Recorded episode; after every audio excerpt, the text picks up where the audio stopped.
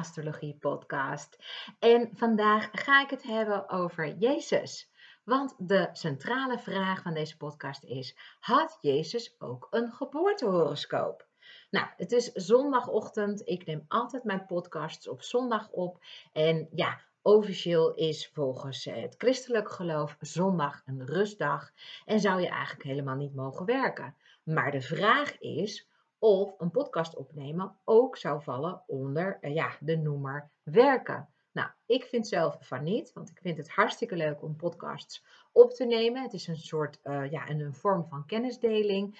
En dat zou ik even goed hebben gedaan. Dus of ik het nou eigenlijk opneem of dat ik mijn verhalen rondvertel, dat maakt voor mij dan niet zo heel veel uit. Maar ik kan me voorstellen dat jij misschien een godsdienstige achtergrond hebt en dat je het een en ander wel afvraagt over ja, hoe zijn nou eigenlijk die werelden te verenigen tussen religie en astrologie. Nou, daarvoor heb ik vorige week, uh, dus de, eigenlijk de podcast hiervoor, uh, podcast nummer 54, die gaat eigenlijk over religie en astrologie. En uh, daarin ga ik eigenlijk in gesprek met een, um, ja, een godsdienstwetenschapper, een godsdienstkundige als het ware. En um, daar ben ik gewoon gevraagd om uh, nou ja, eens te komen praten in het programma wat jij van de um, evangelische omroep, van de EO. En nou ja, daar werd ik eigenlijk aan de tand gevraagd met een paar kritische vragen over nou ja, wat ik ervan vind dat astrologie niet wetenschappelijk is aangetoond.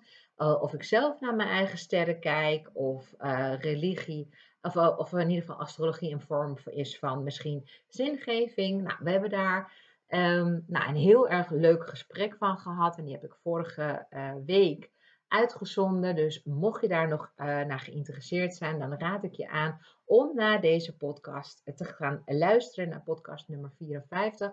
Want ja, die gaat eigenlijk over mijn zienswijze op geloof, religie en dat soort zaken. Nou, vandaag dus centraal even de geboortehoroscoop van Jezus. Want ik heb ook uh, klanten, namelijk die al dan niet niet meer gelovig zijn of nog steeds geloof uh, en geloof aanhangen, maar zich ook wel afvragen van goh, eh, wat, wat, wat was dan de horoscoop van Jezus? Uh, want dat was toch wel een merkwaardig, bijzonder, ja, historisch figuur. En ehm, als dan van ieder mens een geboortehoroscoop mogelijk is, dan zou je zeggen dat er dus van Jezus ook een geboortehoroscoop aanwezig is. Nou, daar ga ik in deze podcast antwoord op geven. En ik ga je nog veel meer vertellen ook over Jezus. Um, maar natuurlijk, natuurlijk had Jezus Christus, ook wel Jezus van Nazareth genoemd, een geboortehoroscoop. Want het klopt, het universum slaat niets en niemand over. Dus van elk nieuw leven op aarde valt er een geboortehoroscoop te maken. Nou, een geboortehoroscoop, hè, want als je voor het eerst naar deze podcast, podcast luistert, dan vraag je je wellicht af, wat is nou zo'n horoscoop? Nou, dat is een kaart vol symbolen van de standen van de sterren en planeten precies op het moment dat iemand werd geboren. Om een geboortehoroscoop te kunnen maken, is het eigenlijk ja, super belangrijk om te beschikken over drie belangrijke gegevens. En ehm, allereerst is het belangrijk om een geboortedatum te hebben.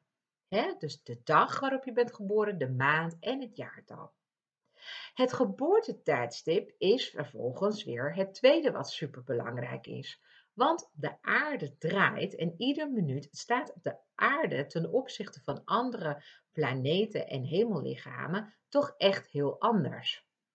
En het derde en belangrijke, uh, belangrijk gegeven, noodzakelijk voor het maken van een geboortehoroscoop, is de geboorteplaats.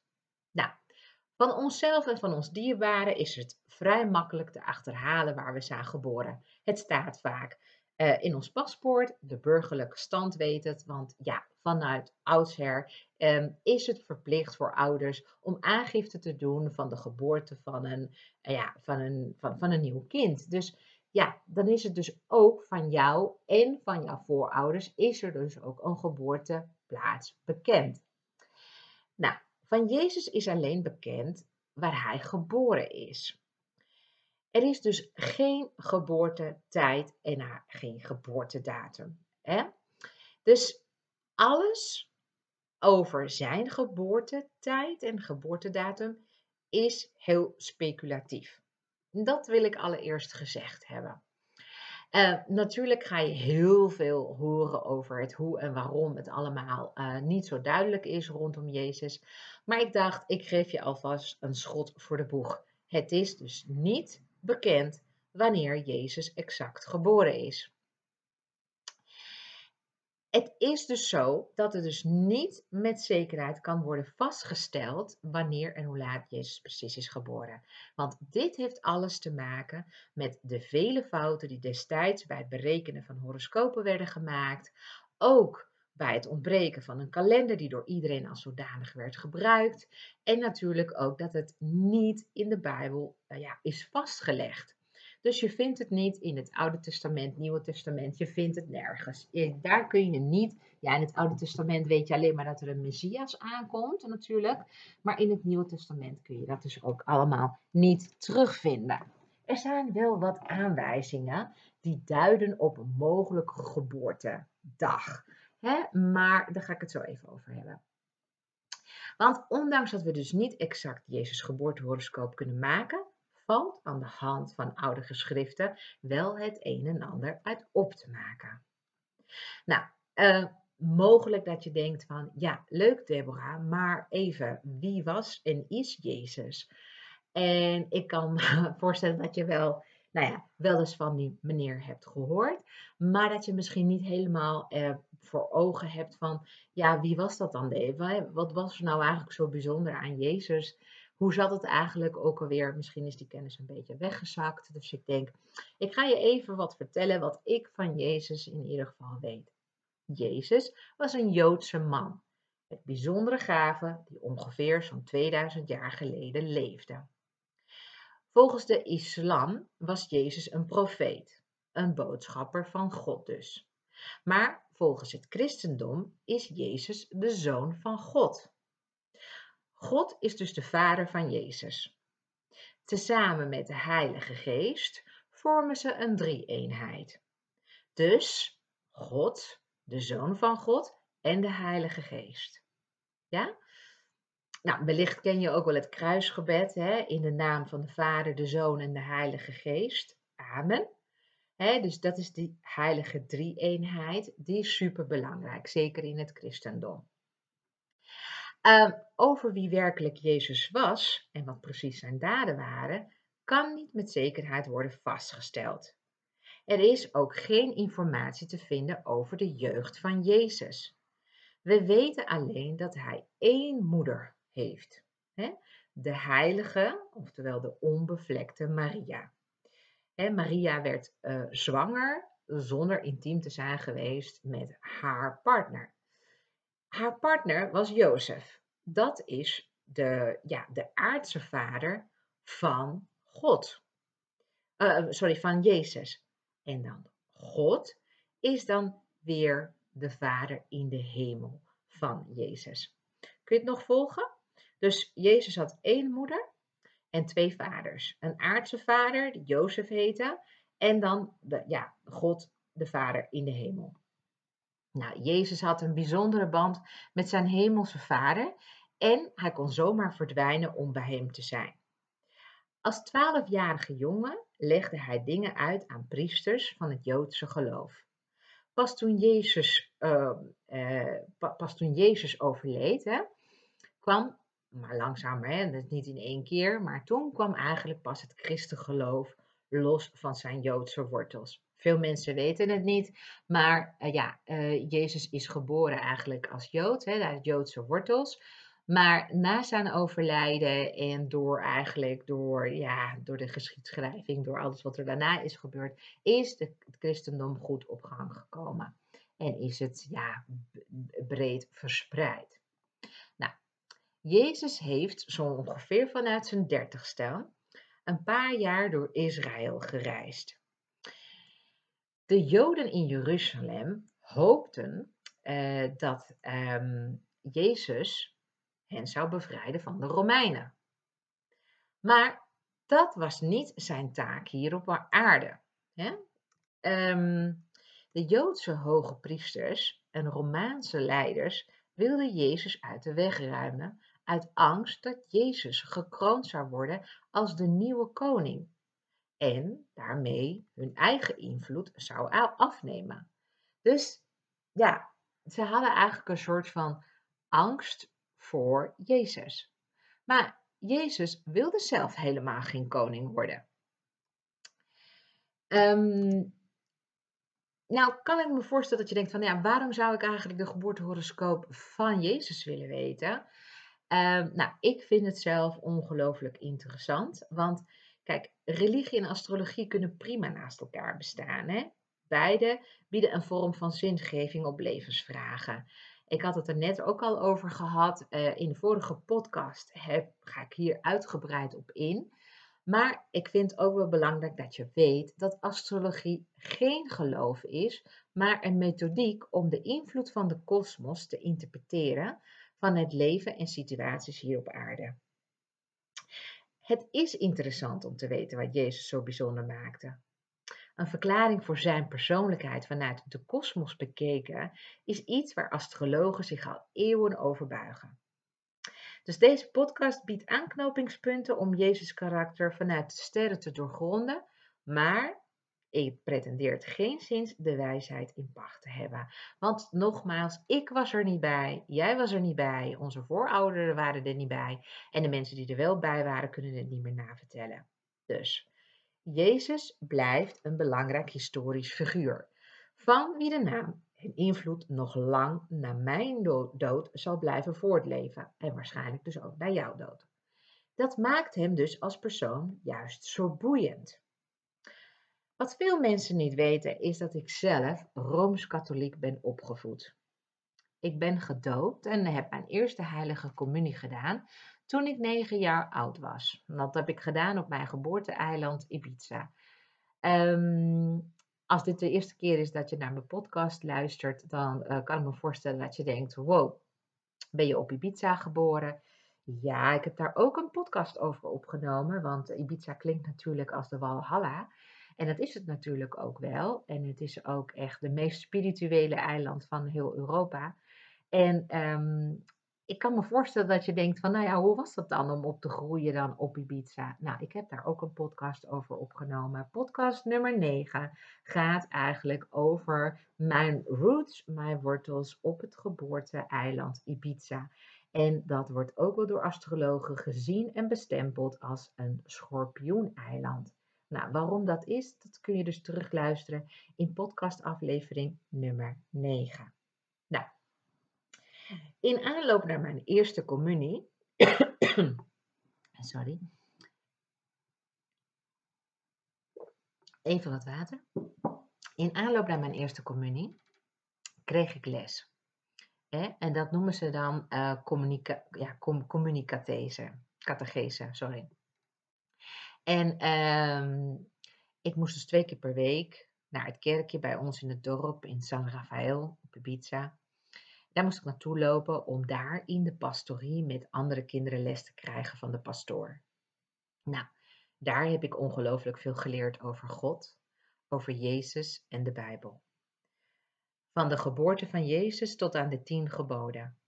Ik leerde ook om te communiceren met God en ook leerde ik over alle kerkelijke gebruiken, waaronder bidden en biechten. ik weet niet of je het kent, maar ehm, in ieder geval in de katholieke kerk is het zo dat daar een biechtstoel uh, staat en dat je dan eigenlijk je zonden opbiecht aan uh, de heilige en uh, dat hij jou dan eigenlijk namens God um, ja, je, je genade biedt en je, je zonden vergeeft.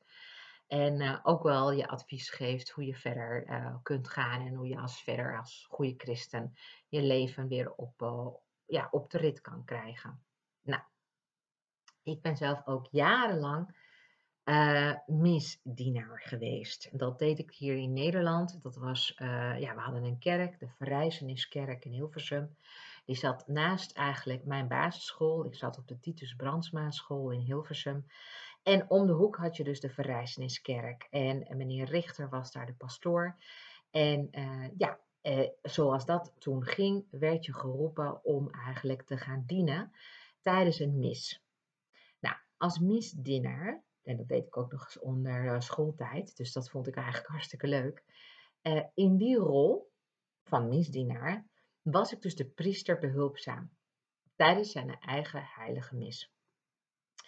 En dan, ja, ik droeg zo'n lange toga met daaroverheen een, een, een, een, korte, een korte witte super, super plié, heet dat volgens mij weet niet of je dat kent, of je eens in de kerk bent geweest, maar ik was dan dus een van die jonge kinderen die dan uh, ja, achter um, de pastoor liep en dat we dan zo eigenlijk de tafel gingen dekken. Ik kan me goed herinneren dat ik het heel erg leuk vond om met andere leeftijdsgenoten dit samen te gaan doen. Want dat had eigenlijk iets van, ja, het had eigenlijk, iets magisch. Je mocht je uh, verkleden. Um, en uh, we gingen ook zingen en er werd ook wierook gebruikt. En uh, iedereen in de kerk had heel veel eerbied en ontzag. En ehm, alles was op gezette tijden, dus er werd gewoon eigenlijk een mis met een programma doorgelopen. En nou ja, ik, ik vond dat we eigenlijk wel wel wat hebben. Ik mocht de mensen in de, de gezichten aankijken. En ik zag van jong tot oud allerlei mensen voorbij komen. Van onze buren tot uh, nou ja, verre vrienden van ons. Iedereen kwam dus eigenlijk naar de kerk in die tijd. Dus nou, nu, die, die kerk bestaat nu niet meer. die is ja, helaas plat gegooid. Daar zijn flats voor in de plaats gekomen, nieuwe woningen. En zo zie je dat ook steeds meer, nou, zeker in Nederland, uh, gebeuren. De ontkerkelijking, hè, dat er steeds minder kerken zijn en dat daar voor ja, woonwijken worden neergezet. Nou ja, dat is in ieder geval de ontwikkeling. Um, maar ik dacht, ik vertel je even dus, dus dat ik dus um, dat zelf uh, heel erg bijzonder vond om uh, te zien dat ik iets bijzonders in mijn hand had. Ik had namelijk een kelk vaak vast, een kelk waarin wijn zat. En uh, de ouderen, die liepen dan naar ons toe om een heilige hostie te halen. Nou, die, gaan, uh, die halen ze op, die ehm, krijgen ze dan ehm, in, in hun hand gedrukt. En dan lopen ze, liepen ze dan naar, naar mij toe en dan werd het doordrenkt eigenlijk met wijn. En dan deden ze het in hun mond, sloegen ze eigenlijk een, kruis en liepen ze zwijgzaam weer terug naar hun plek. En zo rij in, rij uit. En uh, nou, dat vond ik eigenlijk altijd wel iets heel moois hebben. Um, want mensen waren eigenlijk, ja, het was echt, echt een moment dat ze uh, bewust ja, die heilige hostie tot zich namen en ze een goed gevoel hadden over zichzelf. En ik kon dat gewoon echt voelen. Ik heb zelf natuurlijk mijn eerste heilige communie gedaan. Maar heel veel mensen weten niet wat dat is, mogelijk jij ook niet. Dus ik denk, ga je even wat daarover vertellen. De heilige communie, dat is een sacrament. En sacrament krijg je eigenlijk het lichaam en bloed van Jezus. En het vieren van de eerste heilige communie is een feestelijk moment in de katholieke gezinnen. Dus bij ons thuis werd alles uit de kast getrokken. Ik kreeg een prachtige grote witte jurk uh, aan. En maar ik had nog een, uh, een zus, en een, eh, een, een, oudere zus en een jongere zus. En die deden ook dan hun communie op dezelfde dag. En uh, mijn broertjes en zusjes die deden dan, uh, die kregen dan hun doopsel. Dus het was echt een, grote, groot feest bij ons in het gezin. En um, ik weet nog dat we gewoon het kerkje hadden afgehuurd. En dat nou ja, heel veel mensen vanuit het dorp kwamen kijken, omdat het zo bijzonder was. Ik bedoel, er waren gewoon zes kinderen op dat moment van één gezin aan de beurt. En uh, het zag er allemaal gewoon fantastisch uit.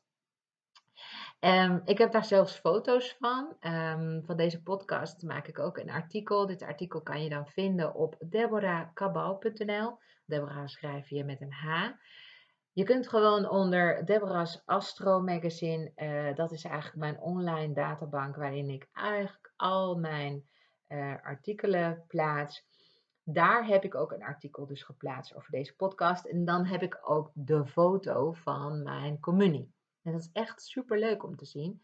Want uh, het helpt me eigenlijk altijd te herinneren um, dat ik mijn communie heb gedaan. En dat ik ook een belofte heb gedaan aan Jezus. En um, ik, ik, ik heb dat gewoon heel bewust meegemaakt. Dus dat moment is voor mij heel heilig, heel, heel fijn. Ehm, maar ja, ik ben ook astrologe. En astrologie en de kerk, dat wil niet altijd even goed samen. Dat, uh, dat ga ik opnemen in uh, een van de volgende podcasts. Maar um, ik vind namelijk wel, ik vind beide, ja, beide zaken super interessant. Zowel religie als astrologie. Waar dingen vandaan komen en waarom mensen zo hebben gedaan in het verleden. Waarom, uh, waarom het geloof zo heilig is. Nou, Um, in ieder geval voor nu belangrijk dat je weet dat het woord communie eigenlijk uh, gemeenschap betekent. He, in de communie ontmoet je Jezus zelf. En tijdens de Eucharistie ja, wordt de heilige hostie aan de gelovigen uitgereikt. En dat is een klein stukje brood dat tijdens het gebed uh, verandert in het lichaam van Christus. Zo word je met Hem en de hele kerkgemeenschap één. Nou, dat is echt een, ja, dat is een bijzonder moment. Het is een feestelijk moment. Ik weet nog dat ik op die dag ongelooflijk veel cadeautjes had gekregen. Maar ook allemaal herinneringen aan mijn eerste communie. Zoals een kettingje met een kruisje van, uh, van Jezus.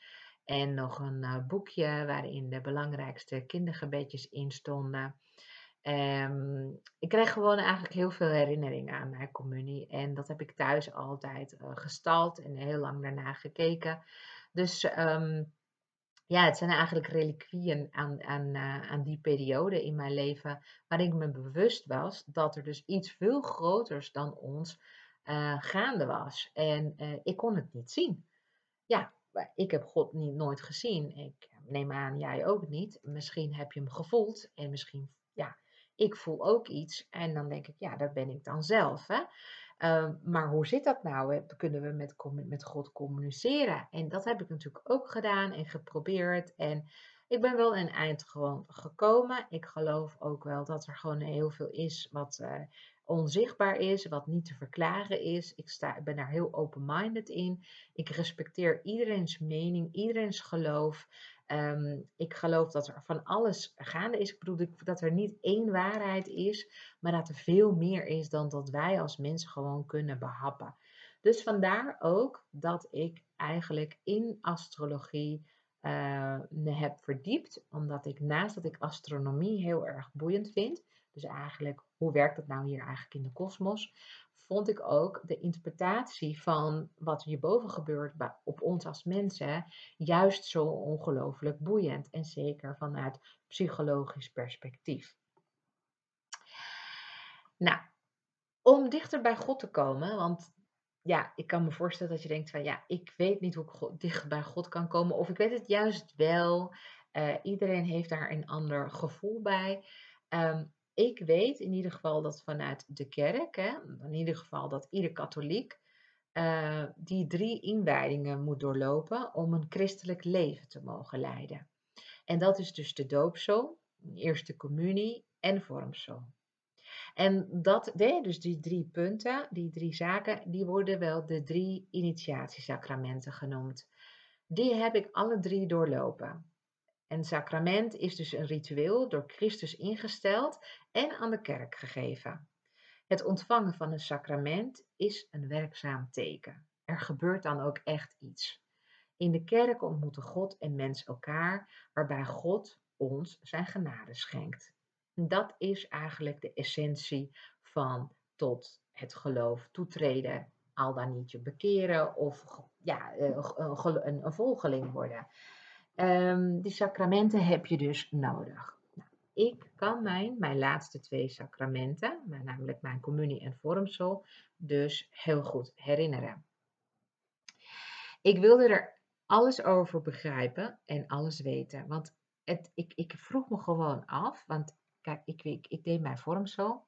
En mijn vormsel is toegediend door, ehm, eh, door, een, uh, door een bisschop hier in Nederland. En ehm, ik, ik weet nog dat ik daar naartoe moest. En uh, nou ja, dat ik eigenlijk in zijn kerk was. En dat ik, me, nou, dat ik dacht, oh wauw, wat ongelooflijk mooi. En waar wordt het toch allemaal al niet van betaald? Heeft God dan deze huizen hier zo neergezet? Ik vroeg me gewoon eigenlijk af hoe de kerk nou zo groot was geworden en zoveel macht had. Maar ja, ik vroeg me ook natuurlijk wat kinderlijke vragen af, zoals waarom uh, God geen vrouw was. Of Jezus nog ooit terug zal keren. En waarom er wordt gezegd dat voor slechterikken geen plek is in de hemel. Wat is dan precies de hemel en wat gebeurt er dan na ons dood? Dat waren allemaal vragen waar ik mee zat. Dus ik dacht, ik moet hier gewoon antwoorden vinden. En ja, gedeeltelijk heb ik die natuurlijk ook gevonden. Maar op heel veel vragen ja, komt geen antwoord. En moet je het gewoon ja, maar nemen zoals het je wordt verteld en wordt geleerd.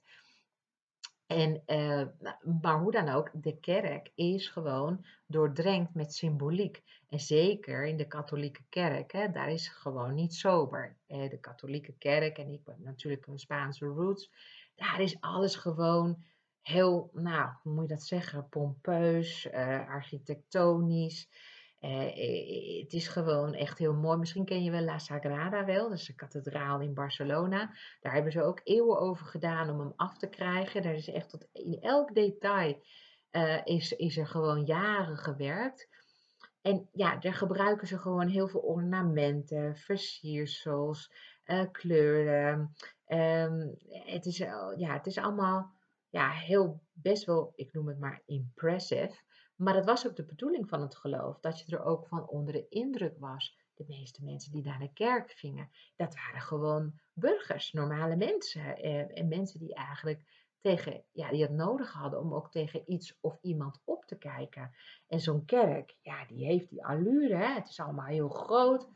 Vaak met de orgel, komt best wel wat uh, muziek uit. Het is uh, echt, nou ja, het doet echt wel wat met je om in zo'n kerk te komen. Ik, ik kan me nog herinneren dat ik, een paar jaar geleden was ik in New York. En toen ging ik, um, ik ben even de naam van de kerk kwijt, de, de church. Nou ja, die was in ieder geval open en was super groot. Um, ja, dat was achter de Trump Tower. En daar, daar, uh, daar, daar voelde ik echt, uh, me, daar voelde ik echt gewoon me nietig heel nietig. En daar had ik echt gewoon heel veel eerbied, om het zo maar te zeggen. Zo'n kerk, wat gewoon zo. Nou ja, en daar waren ook uh, heel veel mensen dus herdacht. Die waren omgekomen tijdens 9-11. En, um, en, en, en, je voelt daar ook gewoon de aanwezigheid van heel veel spirits, terwijl toch iedereen zwijgt. En dat, ja, dat vind ik echt heel erg indrukwekkend. Dan kan ik echt gewoon even helemaal van stil zijn. Dus ja, als jij dus ook wel eens in de kerk bent geweest, dan uh, herken je dit waarschijnlijk. En anders zou ik je echt aanraden, ga eens een keer een kerk naar binnen. Al is het maar in een pittoresk dorp, dorpje als je ergens op vakantie bent. Het heeft altijd een verhaal. Oké. Nou, de katholieke kerk is dus doordrenkt met symboliek en heeft de Bijbel als leidraad van Gods woord. Nou, ik ben zelf altijd gefascineerd geweest door symbolen. Toen ik voor het eerst een horoscoop in mijn handen kreeg, was ik gebiologeerd door al die mooie mysterieuze tekens. Ik ben door de jaren heen die twee werelden naast elkaar gaan leggen. De kerk en het geloof enerzijds, astrologie en psychologie anderzijds. Ja, en dan komen we natuurlijk op een hele, eigenlijk een hele belangrijke vraag. Hoe is nou de christelijke jaartelling ontstaan? Want ja, waarschijnlijk weet je dit wel. Uh, wij leven nu in het jaar 2022. Betekent dat de jaartelling 2022 jaar geleden is begonnen. Wie heeft dan nou zoiets bedacht? En waarom was dat een belangrijk eikpunt? Um, nou, dacht, dat ga ik jou vandaag wel even vertellen. Want dat is eigenlijk best wel nou ja, een verhaal die niet veel mensen paraat hebben. En uh, ik merk altijd wanneer ik het vertel aan mensen, dat ze zeggen: Oh ja, ja, goed dat je me dat aan helpt herinneren. Ik heb daar wel eens van gehoord. Nou, zoals je weet gebruiken we vandaag de dag wereldwijd de christelijke jaartelling. Niet in alle landen, maar over het algemeen bijna in alle landen. Daarbij vormt de geboorte van Jezus Christus het nulpunt van de jaartelling. Maar het jaar nul zelf bestaat dus niet. Het is altijd ehm, een jaar na Christus en een jaar voor Christus.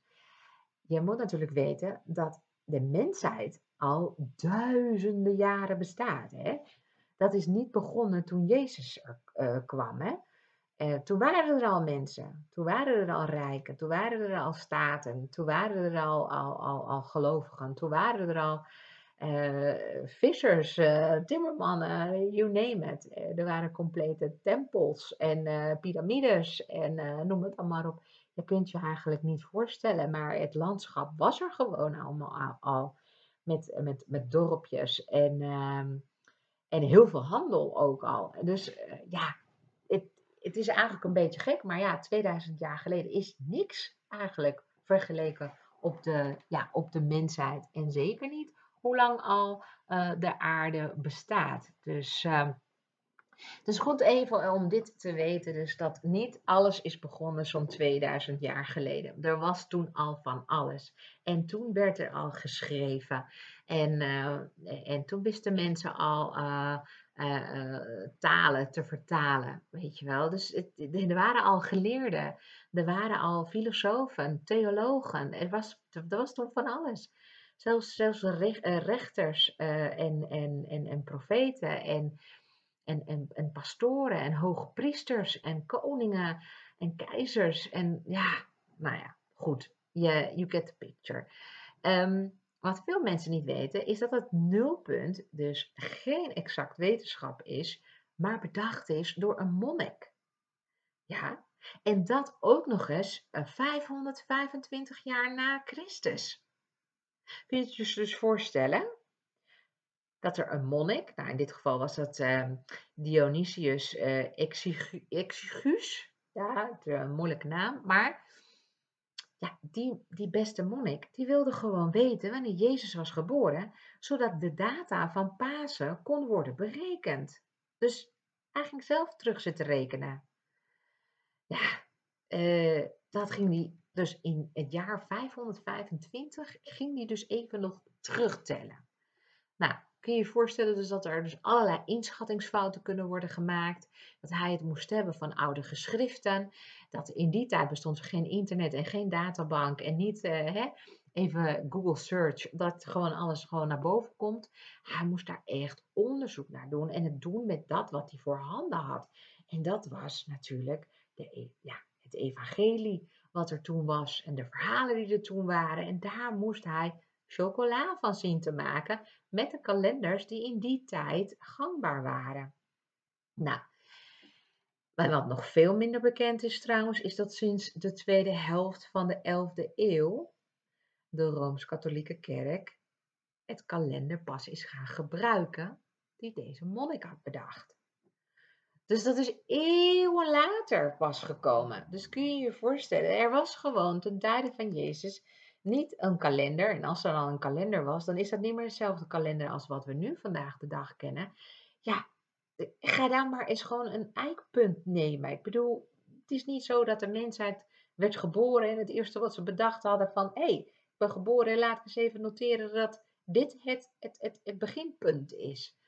Dat is er dus niet. Dat is gewoon ja, een fictief moment wat gepakt is, wat het meest in de buurt zou kunnen komen van de geboorte van de Messias, oftewel Jezus Christus. Ja, en dan komen we tot de vraag, wanneer is hij dus nou geboren volgens de geleerden? Want ik kan het niet meer achterhalen. Dat is één ding wat vaststaat. Ik moet het ook hebben wat anderen daarvan hebben ja, gevonden en hebben doorgegeven en hebben uitgezocht. Dus ja, het is dus niet precies bekend wanneer Jezus is geboren en het is ook niet mogelijk om exact vast te stellen wanneer de jaartelling zou moeten beginnen. We weten alleen dat volgens de evangelie Jezus werd geboren tijdens het bestuur van Herodes. Herodes de Grote was een vazalkoning onder de Romeinen, overdelen van Judea. Nou, hij was dus eerst, ehm, dus hij, dat is wat we in ieder geval weten, hè? hij was de heerser ten tijde van de geboorte van Jezus. Dat weten we. Maar we weten ook dat Herodes vier jaar voor Christus stierf. Daarom denken dus veel historici dat Jezus zo'n zes jaar voor Christus moet zijn geboren. Volg je het nog? Dus het nulpunt wordt genoemd dan zeg maar het jaar waarin Christus is geboren. Dus dat is ja, het jaar van Christus. Alles wat daarna is, is na Christus. En alles wat voor Christus is gebeurd, noemen ze dus voor Christus. Wat eigenlijk de, de historici denken, is dus dat, dat, dat Jezus zo'n zes jaar voor Christus moet zijn geboren. Want ja, uh, Herodes stierf vier jaar voor Christus. Nou, veel astrologen hebben in de loop der eeuwen vastgesteld dat op 6 januari, zes jaar voor Christus, een samenstand aan de hemel te zien was van Jupiter, Venus en Mars. Wat weer zou kunnen duiden op de ster van Bethlehem. Ik weet niet of je daar wel eens van hebt gehoord. Misschien wel tijdens het kerstverhaal.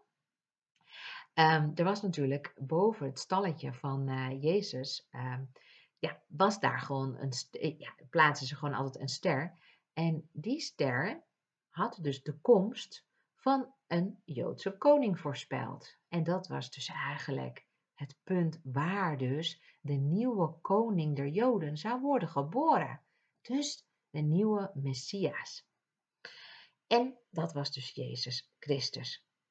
Vraag me niet hoe Jezus aan zijn naam is gekomen, want dat heb ik me ook heel vaak afgevraagd, wie hem zijn naam heeft gegeven. Ik vind het trouwens wel een hele mooie naam. Maar ehm, ja, je, je vraagt je toch af wie, wie dat heeft bedacht.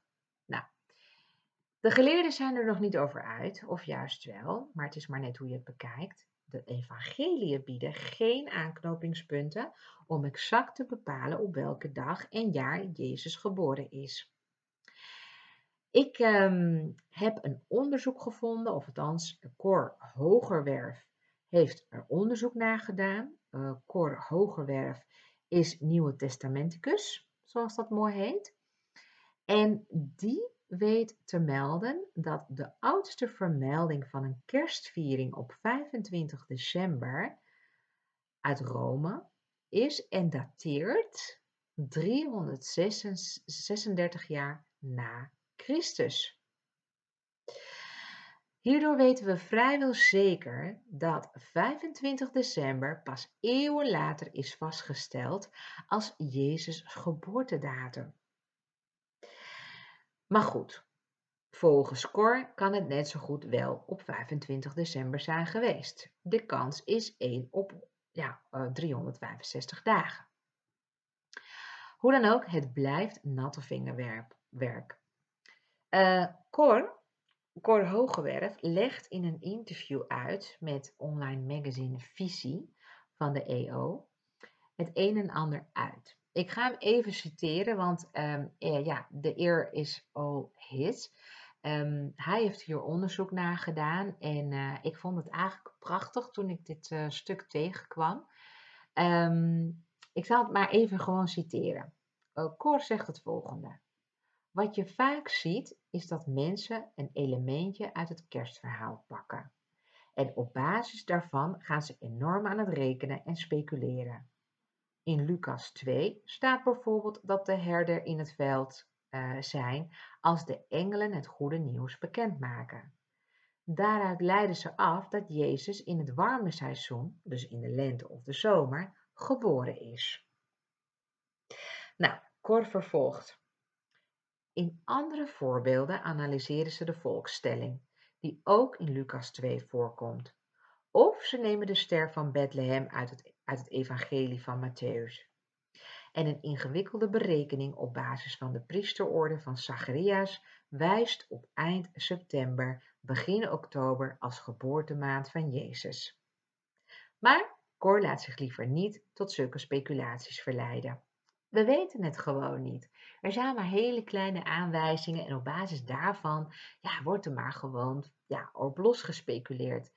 Dus ja, nou, terecht natuurlijk dat Cor zich daar niet aan waagt, want hij moet natuurlijk neutraal blijven en heel objectief en feitelijk naar de, naar de zaken kijken.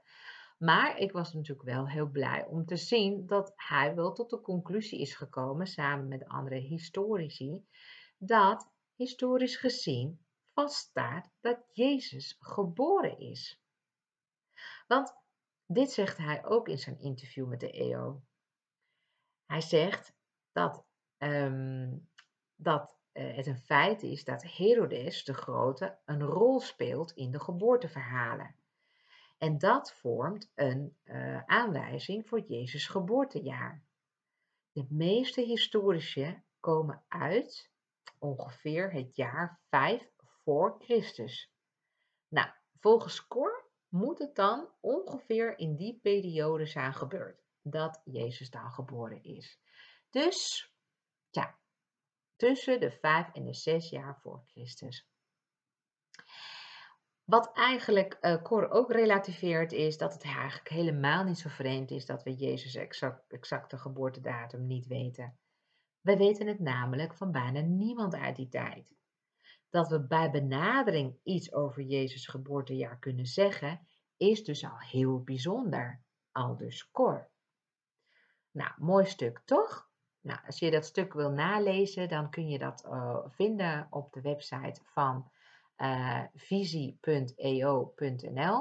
En dan even zoeken onder het artikel wanneer uh, is Jezus geboren. En dan vind je dus het interview. Het is niet een heel lang interview. Ik heb de kern hier eigenlijk al uiteengezet. Maar mogelijk wil je het teruglezen.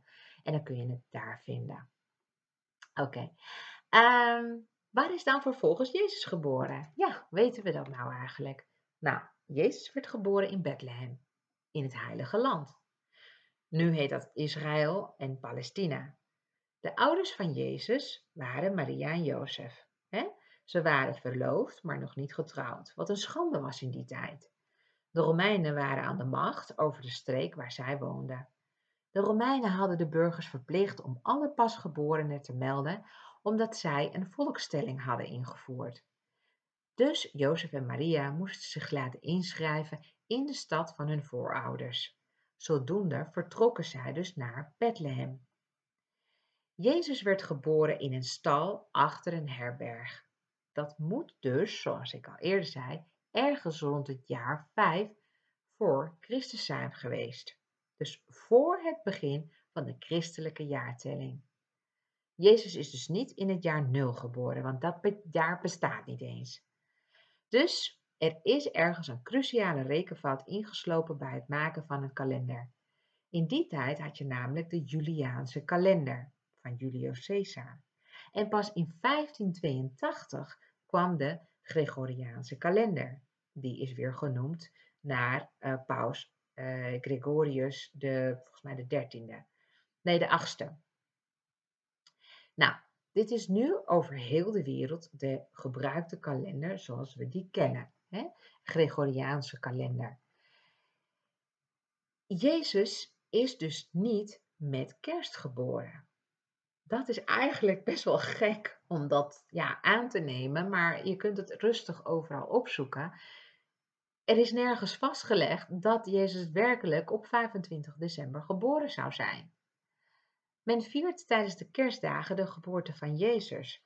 Maar wat niemand weet is dat hij eigenlijk helemaal niet op 25 of 26 is geboren. Wanneer hij exact is geboren, valt dus niet te zeggen, zoals ik eerder aangaf. Hij kan gewoon niet met kerstmis zijn geboren, omdat er destijds in de winter geen herders waren in Israël.